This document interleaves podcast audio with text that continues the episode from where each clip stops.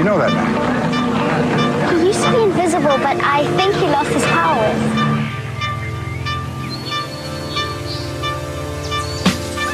I told you to ask for my help before it was too late.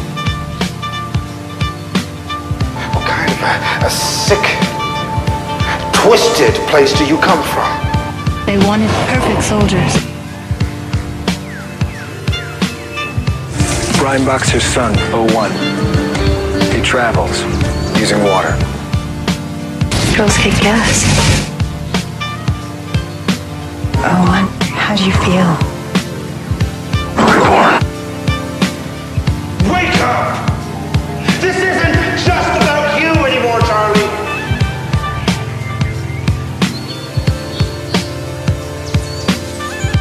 This is a Sci-Fi Rewind with Kevin Batchelder, Miles P. McLaughlin, and Scott Herzog.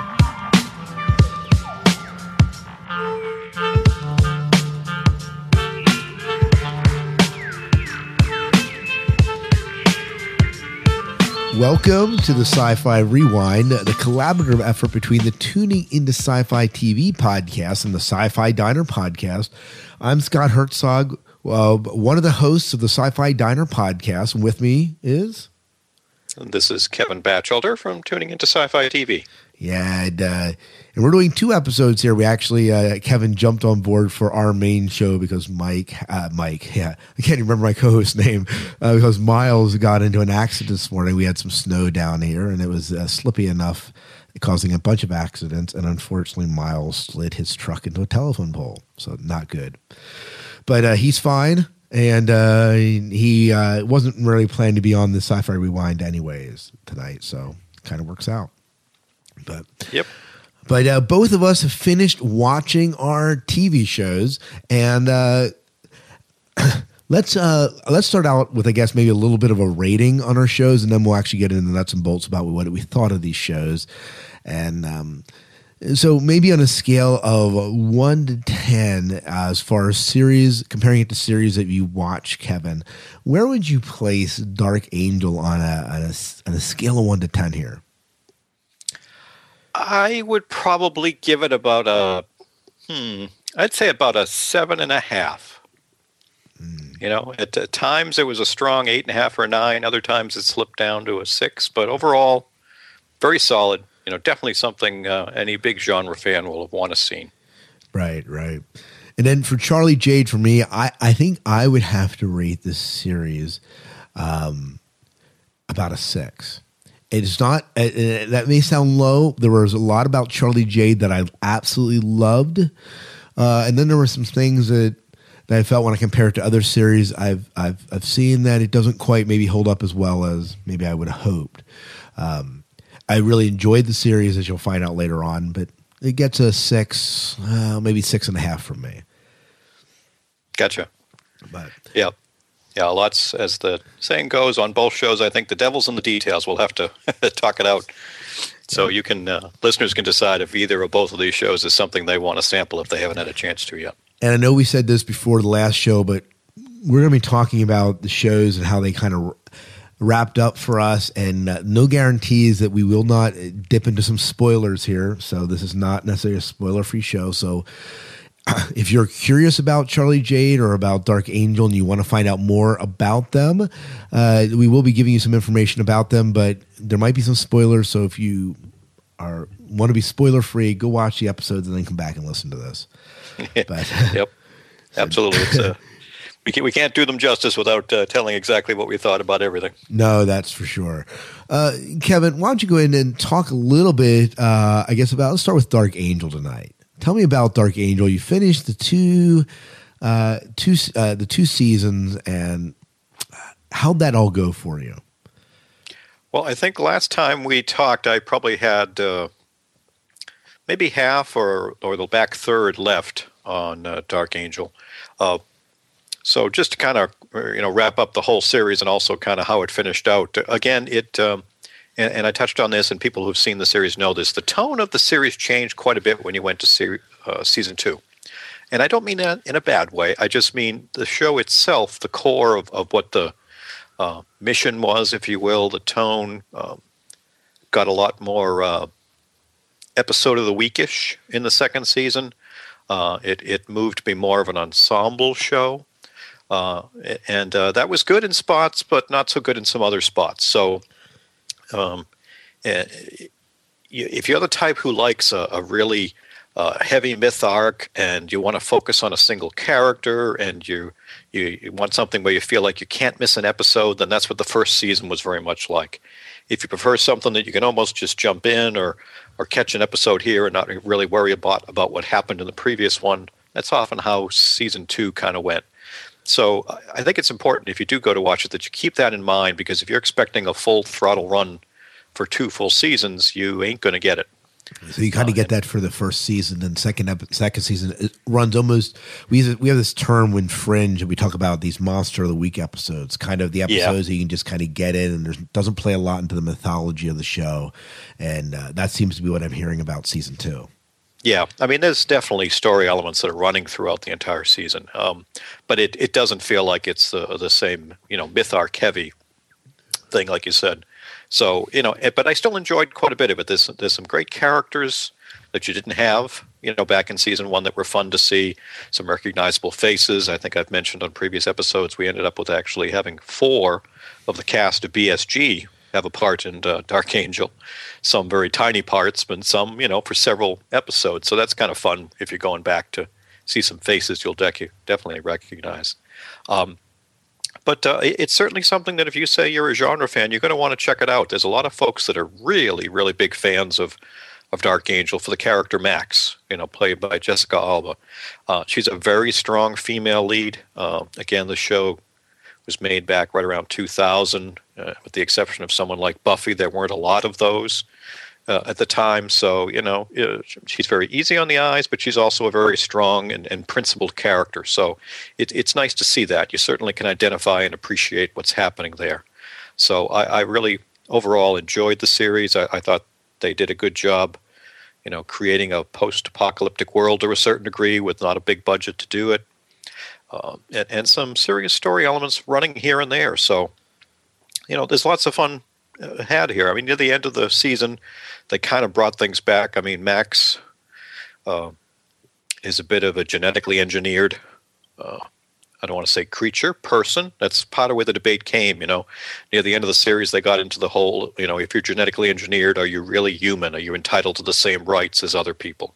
Uh, some of the characters were visibly different, so you could tell they were genetically engineered. Folks like Max and some other folks, you really couldn't tell except for their uh, skill sets being able to be much faster and so forth. So, you know, they started to play with that a little bit at the end of season two, which, you know, if the series had continued, certainly was a worthwhile place to go, but it wasn't the same kind of like the first season where it was Max on the run, you know, underground, no one knows we're here kind of thing. That kind of changed.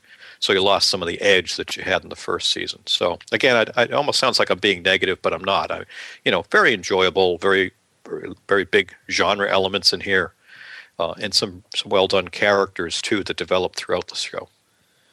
Hmm. Uh, so it's. Uh, I mean, it sounds like. Uh, I mean, where does Max end up at the end of season two? Hello. Oh. Well, at the end of season two, what's basically happened is that uh, a lot of these folks that were uh, genetically engineered folks, um, be they disfigured or or uh, or you know very normal looking, all have basically come together to take over a part of the city. You know, in this future in Seattle, a lot of the city is very run down uh, from poverty point of view, and basically because the government and a lot of people have started to get very negative about these whole genetically engineered creatures, uh, they all band together to create their own section of town. Uh, okay. So you know, it's kind of like them against the world kind of thing.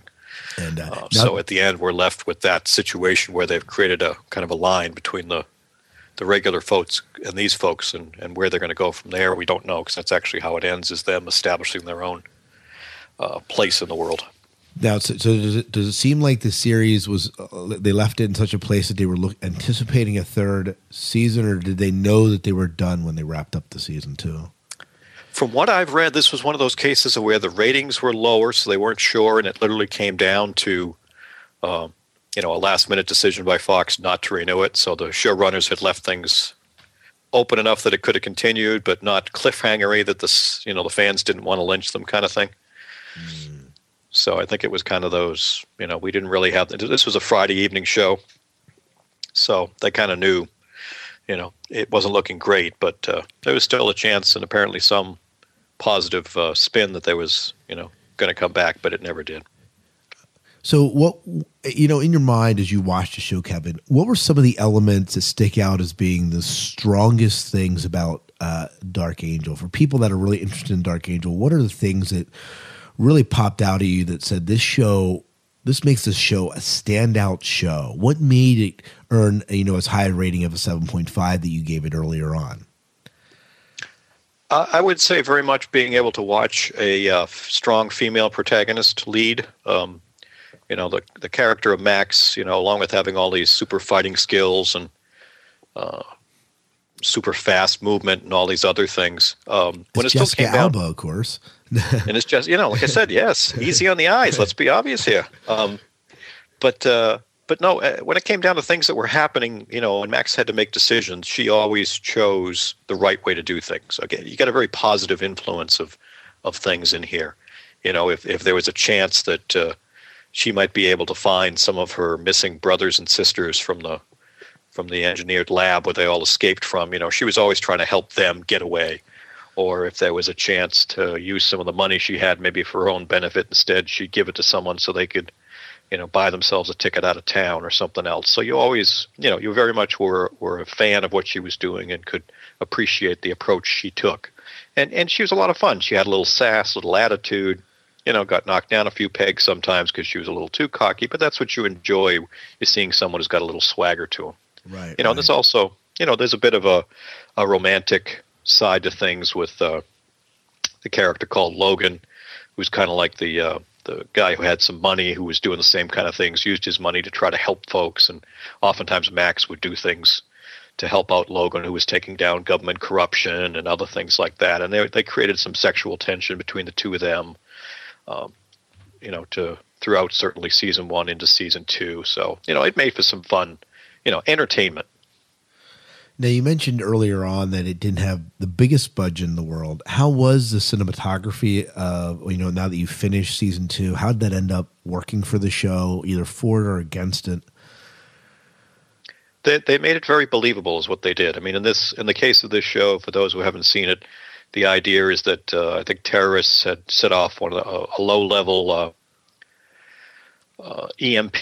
You know, so all the computers in the world or in America or whatever basically know, were turned into toasters. You know, they were of no use anymore. So it it had a very big impact on the economies. Things became much more back to basics. You know, so folks, a lot of folks were living in the streets and in poverty. So it was easy to kind of create that.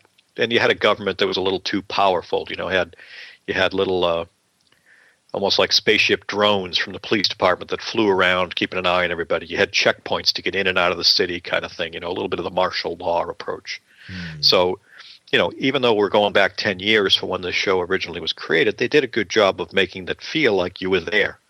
Um, you didn't have to have a big budget for special effects here and there, a few little things, but it was mainly done by just thinking about how the average person would be dealing with these situations. Uh, Max actually worked for a, uh, a courier type service called Jam Pony. So I mean that you know that became much more important to deliver packages and things when you don't have an electronic world anymore. Uh, so a good part of that uh, stories take place at her and some of her other coworkers, uh, you know, in that location and some of the things that would happen to them. So it, it, that made you feel like you had your your comfort zone where you always were looking to see the characters work from. Oh, very very cool. Uh, well, what anything else that stands out, or anything else you want to mention about Dark, Dark Angel before we move into some Charlie Jade stuff? Uh, no, again, just the general thing that it's it's a lot of fun. There's a few dark storylines.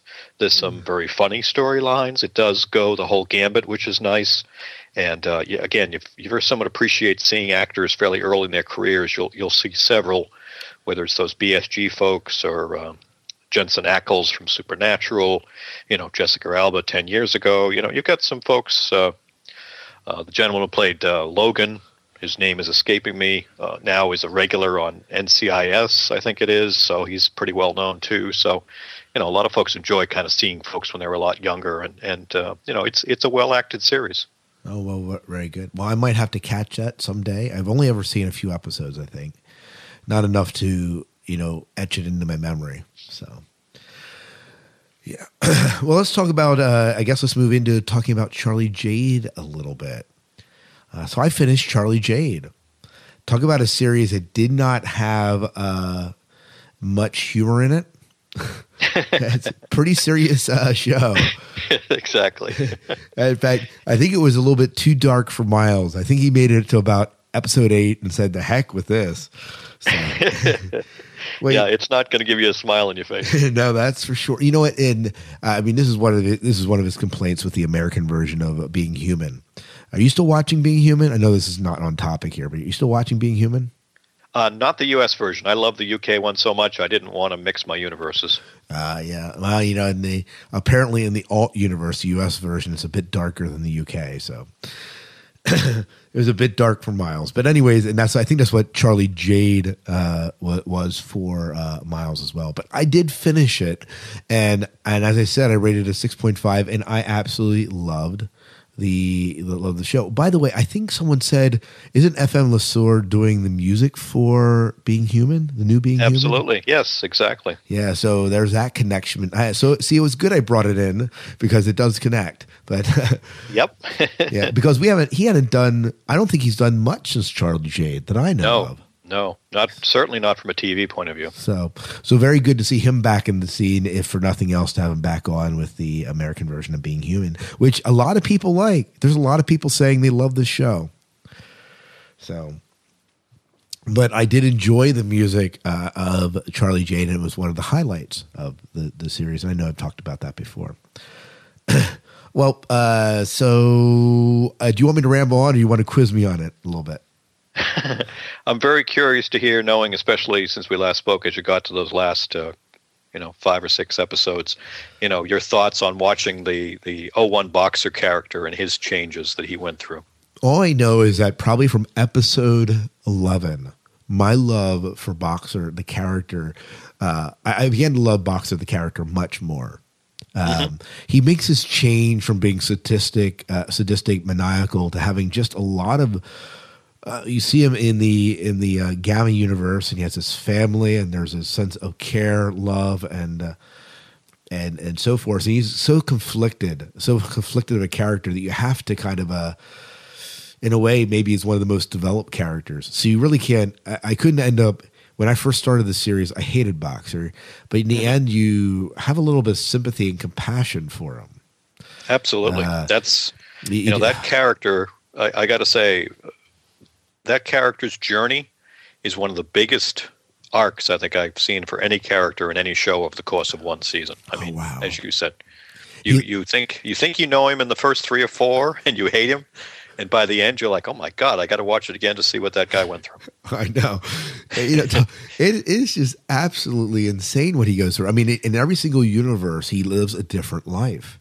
You know, Yep. he- and you know he, and, and you know, and he, and you know, it takes him up to the it takes him, you know, the final episodes where he, you know, he takes out his father. I know that I'm spoiling if you've never watched Charlie Jade, but he takes out his father, and you understand why he would do so, even though you may not agree with that decision. Um, and and then his decision to link the universes and uh, and, and and and that whole twist in the end, and the fact that uh, him and Charlie Jade are kind of bonded in that is kind of it's just again. Charlie Jade himself doesn't really change. At least, I mean, he goes through trans. He does go through transformation, but it's not. It's not as big of a transformation as you see in 01 Boxer. No, you're absolutely right. Charlie's more the um, the centerpiece, and we watch. We really, you know, that's what a lot of discussions come from folks once they've seen the series. Is even though even though the show is called Charlie Jade, the story is really the journey of 01 Boxer with Charlie just at the center of it. Yeah you kind of you kind of uh, i guess you see the world in some ways it revolves around charlie j but the characters like reena uh you know, which is another character that went through um well talk about Yeah. her cycle her cycle of pain her the abuse she suffered and to her kind of her redemption. Uh, it's just a um it's a pretty intense it's a pretty her her journey is just real intense as well. Yeah, Yeah, absolutely. That's and again, that's not for the faint of heart. It's the same kind of thing. It's some very st- dark storylines, and No, there's a reason it has a what a mature rating on it, I believe. oh, I'm sure definitely Yeah. yeah. for some of the stuff that has to do in the in the arena storyline. Right, and and probably I think basically for that, even though there's some other brutal brutal scenes. Um, you know, I uh, people have argued one of the one of the uh, criticisms I've I've heard from people that have watched the series or have tried the series is that it moves fairly slow, and I think um, while there are some very intense action scenes, it does move uh, at a very slow pace, fairly slow, at least by modern standards. Oh, absolutely. It is it is snail slow compared to most modern television. That's what makes it very difficult. We're we're used to nowadays getting very much of the uh, you know, now now now now now now go go go go go, you know, don't stop to talk about it kind of TV shows. And that is not Charlie Jade. Charlie Jade is going to sit back, you're going to sip your tea and and it's going to unfold slowly and if you don't like that kind of storytelling then you're right. It's it's not for you. Right. You know, there's Yeah. so- there's some there. You know, there's some in- interesting episodes, especially as you get toward the end. There, um, I'm thinking of the one where Blue kind of crosses over, or seems to cross over, and Charlie Jade kind of wavers between the um, the Beta and the Alpha universes. Uh, you know which episode I'm talking about, where she he's Yep. he's conflicted with he's conflicted with where does he stay in the Alpha and hang out with his uh, girlfriend slash concubine, whatever she is, um, or does he you know work in the in the Beta universe to try and uh, you know do what he needs to do? And there's that kind of bridge. Um, so I think that episode was kind of an interesting episode that came out of nowhere, and then the final episode was uh, a, an entirely unique episode. Uh, so much so that you aren't sure what's dream and what's real at different points. And I think that's on purpose. I mean, that's where Yeah. it makes you question, you know, what is reality and where where are these characters in relation to that? You know, it's a little bit like, and I did not watch it so, but what I hear about the the TV show, uh, at least the American version of the TV show Life on Mars, uh, where you know he goes back into what the seventies and he he lives his life, and then you find at the very end that he's on a spaceship to Mars. It it almost has that feel in that at the very end you find him in 01 kind of hooked up to this machine, right? Uh, and there's this uh, linked verse, which I guess they're kind of in, right? Um, that you know, kind of combining the three universes, and you wonder. Was this all like a Neo Matrix dream type of thing, or uh, did this really happen, or were they linked the entire time, and we just get a glimpse into it? I'm not sure we know enough information to really get that. Right. I mean, and, and that's part of where it makes you think, and it doesn't give you an exact answer. You have to kind of interpret um, what it means to you. That's where it can create some great discussions. Um, you know, Yeah. in terms of uh, meaning of that. I mean, the whole the guys in the gray suits, and you know what their purpose is, and and you know, you're absolutely right. That's that's part of where the if this is something that clicks with you as a viewer, that makes the rewatches, you know, easy because you want to go back and just now that you know where the end is, you go back and try to see if you can see how it got there and what the different parts mean a second time around. Right, and maybe draw more meaning from it. Then I have not gone back and rewatched it yet. Yeah, Um, I Yeah, still have the it- episodes, but I, you know, I haven't gone back and rewatched it yet. but I, you know, I did think about that. You know, the other thing they do play into in the, uh, I don't know which episode. It's One of the final five episodes, I think, where um, Charlie realized that he can navigate these universes now that he can actually pass between them and he and he and he jumps into something called the unknown universe or the unknown verse um, which is a which was funny watching it knowing that in the very first episode i suggested there were four universes and i was basing it on my misunderstanding of the subtitles right.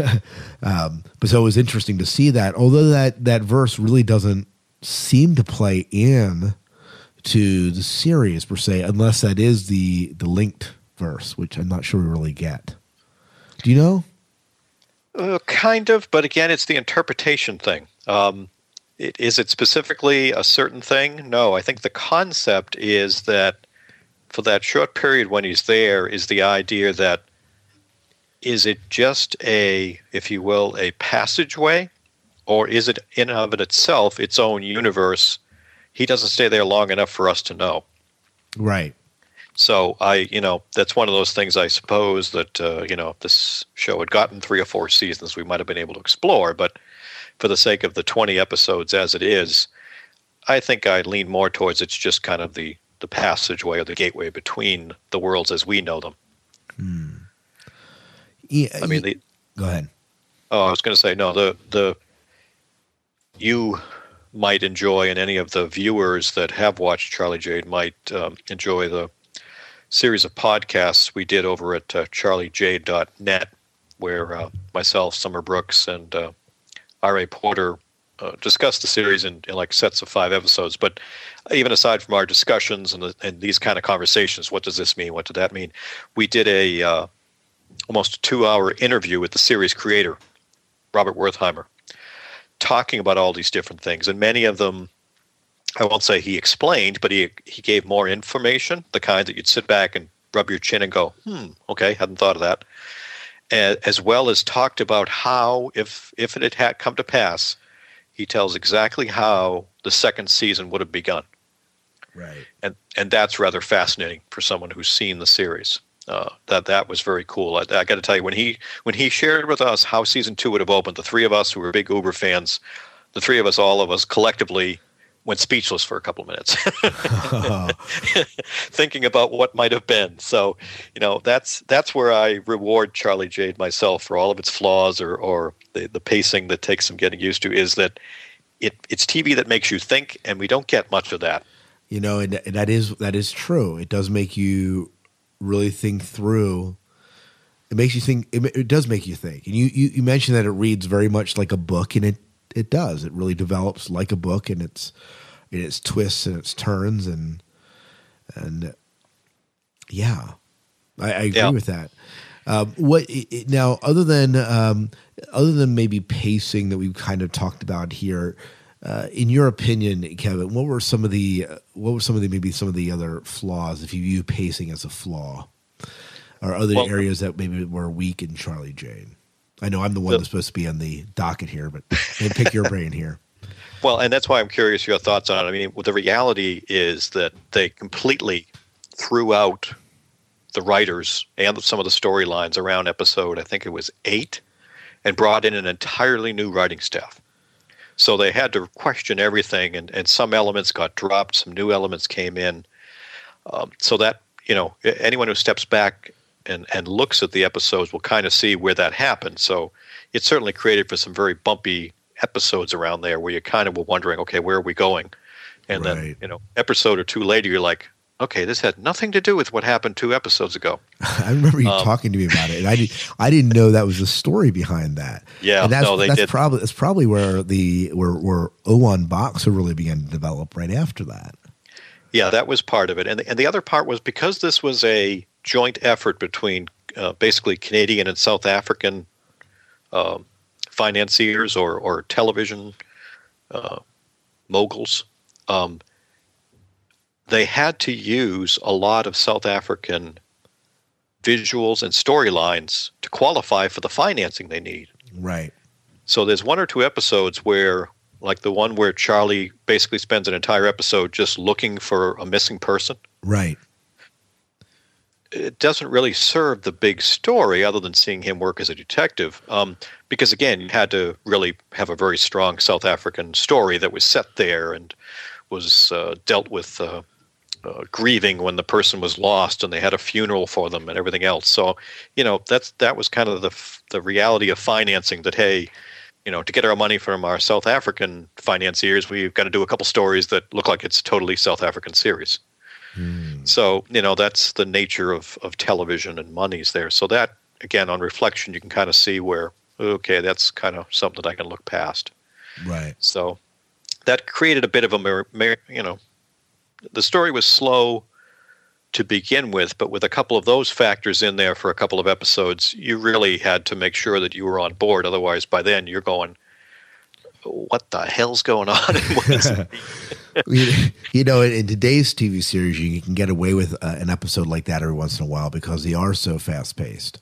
But when you have a Right. sl- when you have a slow series, that's a bit harder to pull off. And you know, and I don't, you know, I, I kind of made the commitment. I think one of the things that helped me get through it is I made the commitment to say, well, I'm watching this thing. You know, I, I got a sci-fi rewind. I got to do. I got to watch this sucker. but you know, it was more than that. I did enjoy seeing where they took 01 boxer, and and there was a part of me that really enjoyed where they were taking, um, you know, Reena and, and Charlie and uh, uh, what's what's his partner in crimes as detective in the Beta universe, the uh, African American, the African guy. Oh, uh, Carl, right? Yeah, Carl. You know, Carl, the the you know the conspiracy theorist who thinks everything's aliens and, and everything else. You know, the down to earth realist Carl. You know, right, right. You know, now, yeah. now, you mentioned earlier about how significant blue played into the entire ending, mm-hmm. and you know, I wasn't sure. I mean, I saw her significance, but maybe there was more. To, maybe there was more to it than I uh, kind of gauged. I mean, obviously, a love interest for Charlie. I think I think the the value of blues is that what you're kind of seeing is is uh, and, and, you said it very well too. I mean, Charlie's you know hard ass. The first few episodes, you know, you're not even sure you like the guy for crying out loud, and he's our main character. So you're kind of like, wow, this guy's an a hole. I mean, you know what the hell's going on here? He doesn't seem to care about anybody. So I think that's uh, bringing in blues as the love interest is kind of opening up Charlie's mind a bit to realizing that there is when it comes to deciding, because as you know, he's got this concern about the universes can't exist, and one of them's going to knock off the other, basically. Something we've seen certainly in shows like Fringe and everything else. But um, and his his relationship and love for blues shows him that sometimes you've got to look at the bigger picture. It's not always about me, right? And and that's something he you know didn't have a good handle on for the first uh, half dozen episodes or so. Right. So well, you know, and that, that plays into that that whole that whole one where that's that's a whole challenge kind of Carl gives him is there's one redemptive fact about the episode where he's kind of walking through uh, the South African town looking for that missing person. It's the fact that he's doing it to look beyond himself. Mm-hmm. And that mm-hmm. is one yep. of that. I mean, that's one of the that is if there's one big journey that Charlie J goes to, it's looking, it's it's figuring that out, and it takes him 20 episodes to do it. But yeah, and, and, to a certain degree. I mean, that's why part, and you mentioned it earlier with the, the music by Ephraim uh, Le Sieur, is that, that this is an experience TV show in the sense whether it's the music or the visuals. You know, the cinematography is just beautiful. Some of the the landscapes and, and the Blade Runner esque style look of the universes, it really creates a very visual uh, experience that you can really kick back and enjoy in that sense. So even if the story or the characters are are moving slowly. You, you for a change from a TV show, you get a chance to let your senses just kind of take all of this in. Right. Well, and, and you know, again, I think visually, I know that you said it was done on a, a fairly moderate budget, and um, or maybe even potentially low budget. But you know, when I watched this, I didn't think about budget. You know, I didn't. It didn't. It was done in such a way or filmed in such a way that visually it was still stunning. There were scenes that were breathtaking in it.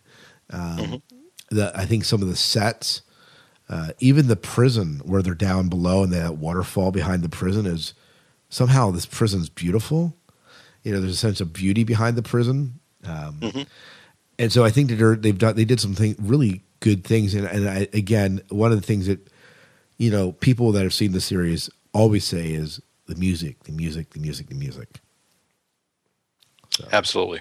Yeah. No, it, it was there were major financial constraints, certainly by the back third of the series. I mean, um, the series creator uh, Robert Wertheimer, he actually also for the Charlie Jade podcast, he recorded uh, several full episode commentaries um, that we have posted over on that site too, along with a couple of the writers that came on board near the end, Dennis McGrath and some others, and, and they, you know, in, in a very joking but serious manner, mentioned how there were times where they literally were out of money so it was like we have to write a scene where we do nothing but shoot Charlie in the car.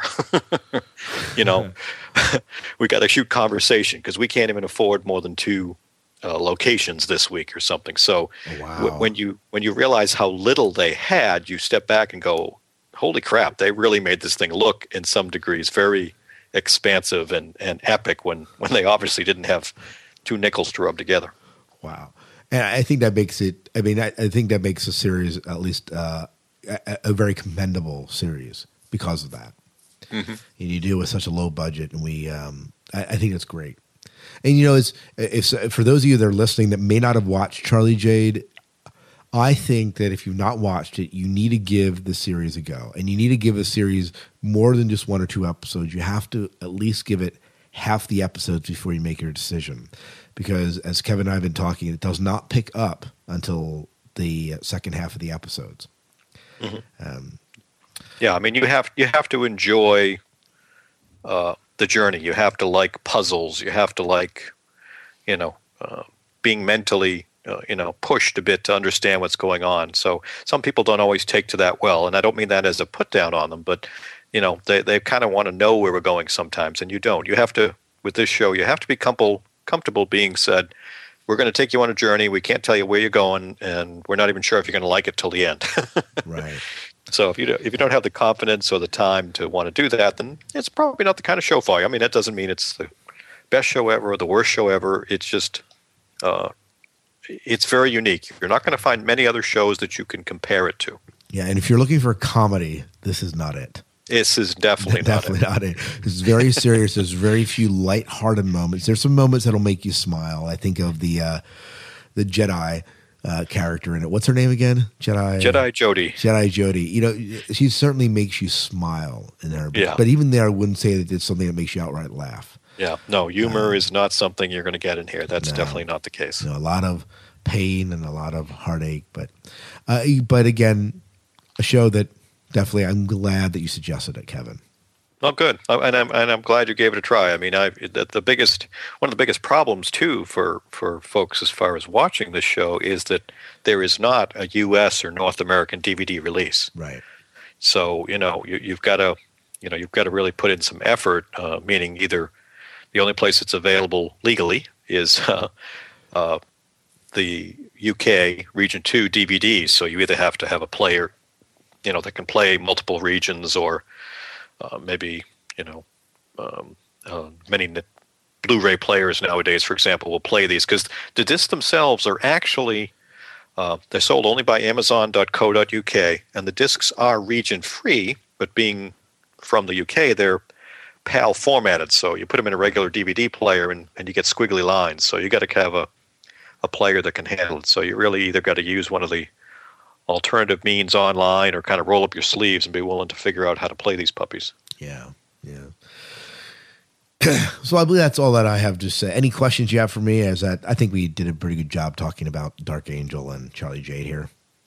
Yeah, hopefully. I mean, the, the goal of this, which definitely from some of the comments I know I saw over at our site, and I think you did too, Scott, is that you know got some folks interested in trying these things out or sharing their thoughts on them, and that's what we all love is the conversations these shows generate. So I'm, Yeah. I'm glad a lot of you really enjoyed these discussions. Yeah, a lot of people watching uh, Dark Angel and Charlie Jade with us, and got some listener feedback from that. And uh, is this a good, good enough, good a place as any to read it? Absolutely, yeah. Yeah, this is from uh, Radu, and I believe that Radu and you actually had a conversation about this, so you might have more insight into this as well. But let me read. This is the original email that he sent uh, and his commentary about Charlie Jade. He said, "I just finished. Um, I just finished. And by the way, uh, Radu, thank you for this because uh, we love hearing from people that are also watching this uh, as we are. He watched it much faster than I did. I think he got through it in at least half the time. Um, but I finished watching the last episode of Charlie Jade. I'm now glad I've seen the whole series, but it was not a smooth ride by any stretch. My level of interest climbed from zero to 10 during the first five episodes and stayed there until about the 15th, and then slowly started to dissipate and ended about five at the end. If it wasn't for the high quality of music and cinematography, I'd probably have finished watching I, I probably would have never finished watching it. The storyline was very interesting to me up until the point they started to attempt to explain things. Um, the last two episodes did not sit with me uh, well at all. I can't explain it, but the whole dreamlike sequence and Charlie's sudden ability to travel anywhere felt very cheap and made up. Also, not understanding what O1's agenda really was most of the time did not help either. I'm going to stop reading. He has a little bit more to his email. Uh, do you want to comment on any of that, Kevin? Uh, the only thing, and I think Radu and I did exchange a few emails on this point, um, which was an excellent observation, was the what he's referring to. If you're you know you enjoy spoilers and haven't seen the series um, and are still listening at this point is that um, rather quickly it seemed like Charlie finally realized uh, that he could move between universes like O1 had been able to do throughout the entire series. That was one of the biggest mysteries to Charlie is how was O1 doing it and, and could I do it or could it be done? And it seemed to come very quickly when Charlie finally realized that the key was water. That with the right frame of mind and, and the water, uh, that was the conduit between universes. So his p- reduced concern that it seemed rather quick for him to be able to do it visually, yes, you go for whatever it was, two thirds, three quarters of the series, and he's never done it. And all of a sudden, in the course of one episode, he can do it. But I think the reason why is this was one of those aha moments when he realized how simple it was and that it was very much just understanding what the conduit was and how your mental approach would allow you to do it. So, in that sense, yes, it seemed like it was very easy or quick, but only because it was like a giant jigsaw puzzle that you had to get that final piece before you could see the whole picture. Right. And I and I understand the comment about 01 Boxer as well, uh, being not really unsure what his agenda is. Although I kind of partway through said, well, he's not really for Vexcor, um, which is kind of a juxtaposition. Then at the end when he becomes the head of it, but even then, it's it's not like he is. It's not like he's really trying to destroy the uh, what is it Betaverse as um, they think. At least that's my that's my understanding of 01 boxer. Right, and and another thing that comes into play here is that, uh, and we saw this in one of the episodes, um, when one of the Vexcor execs, when uh, was basically told to commit suicide to to help out O1's father, um, because what happened is when the average person would try to move between universes, it it literally did suck some of their life force out of them. So the more they did it, the more degraded their body got. Um, and that's where O1 was a little different. He was able to move without it really physically hurting him all that much. But a lot of the concept that you can step back and, and kind of interpret in the show if you want to is that while it may not have physically hurt O1, it totally fracked with his head. Right. Which is why in each universe he's a little different. And throughout the series, he appears to be changing what his um, modus operandi is a bit. And that's where the conjecture part for me and some other folks is well, that's because while it may not have knocked down his body like it did a lot of people, it totally messed with his head to the point where he was, you could almost consider him schizophrenic or, or office rocker. Yeah. and uh, he goes on to say, "I really like Carl's character the most. It in many dimensions, uh, it in many dimensions, and felt the most real of them all. On the other hand, I did not like Reena's character too much. It felt rushed and subpar acting at times. The rest of the cast was somewhere in between." Overall, I'm glad to have seen the show, but I'm also glad I'm done with it at the same time. This is one not for the impatient ones, as we've been saying. Uh, I was tested thoroughly. Um, I was tested thoroughly, and that's definitely not uh, how you want to feel after finishing off a TV series. True. I, I watched it. Watch it. Make up your own mind. There's a good chance you're going to like a lot of it, or never finish it. Yep. Cheers. And that's where I, yep. And I told him, you hit the nail exactly on the head. yep, pretty much agree. And uh, you know, I agree that Carl's. I didn't think Reena's was was really subpar as far as the acting. At least I didn't think about it, but but I too like Carl's character a lot. Well, Carl's probably the most uh, identifiable character that you you know you see people like Carl in a lot of other TV shows. You can kind of appreciate him. You can see yourself sitting down having a drink with him. You know, there's there's you can identify. So that certainly creates, I think, some comfort level. A lot of the other characters, mm, not so much, either for the way they act or what they do or what they have to go through. You don't want to identify and think of yourself, you know, like uh, being in Reena's position, for example. It's Right. that's not a comfort, comfortable No. place to go.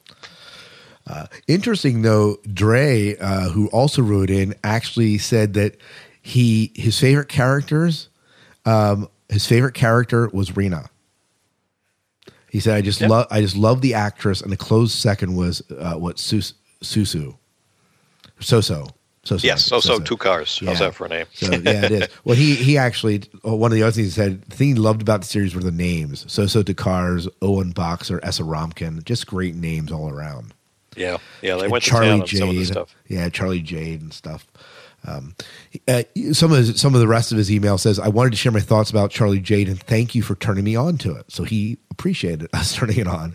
Um, I really really enjoyed the show, and I'm finishing up the last few episodes. Here's a couple questions uh, for your show and some observations. The verses. I think they should never show the verse name on the screen it would it would have taken a lot longer for the viewer to figure out what was going on and would have been kind of fun to try to figure out which verse you were watching during the show.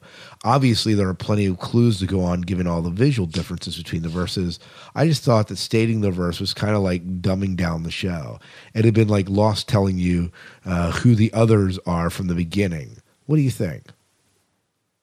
Uh, I can understand that. Again, it's I think it's a case of while the TV execs were willing to give them a lot of latitude with this whole crazy sci-fi story, they did want to at least think that there was some simple way to let people know where they're at. So you're right; it was uh,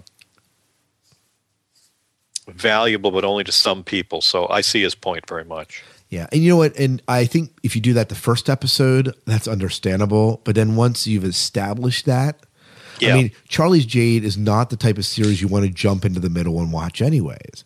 No. So you have to watch almost from the first episode. So if you establish that in the first episode, um, you know, Yeah. then that's that should be enough. I I would think. Yeah. Oh, yeah. Because by by that by that point, you start to tell by the colors and the look.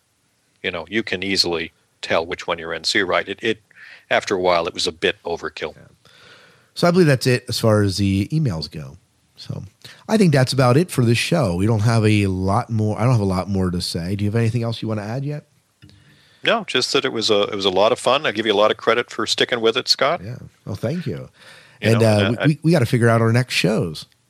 Yeah, we're going to take a look and see what's uh, coming down the line to figure out where to go next. But I'm I'm glad you know the feedback from listeners of both of our shows and on our forums and Twitters very very positive to the idea and to the different shows, and I love to see that come out from the community get so involved. Yeah, people people like the rewind, so that's pretty Mm-hmm. cool. That's pretty good. I don't know. You were you were egging me on to watch the original series. Maybe that'll have to be it. Either that or maybe, maybe Legend of the Seeker. Yeah, I haven't watched. Well, you, the thing is, you've got I got to I got to admit when I look at the list of things um, that you have on your potential list, I on any given day I can pick one ahead of another, so it's going to be a tough choice yeah, it, it for different be. reasons. Oh yeah, and there's uh, different. Uh, there's. I think I need something a little bit lighter. I want to go into. yeah, I started you out with the heavy course meal, didn't I? you, you, you did, and that's that's for sure. All right, well let's uh let's go ahead and wrap this up. I you know you can find out the Sci-Fi Diner. You can find us at the Sci-Fi Diner Podcast.com. Kevin, where can they find out more about the show that you run? Uh, right over at tuning into sci-fi tv.com. Yep. Well, thanks for sticking with us, and we'll catch you later. Take care, everybody. Sci Fi Rewind is a collaborative effort between the Tuning Into Sci Fi TV podcast and the Sci Fi Diner podcast. If you would like more excellent sci fi content, please check out one of these shows. Please email us at sci fi rewind at gmail.com.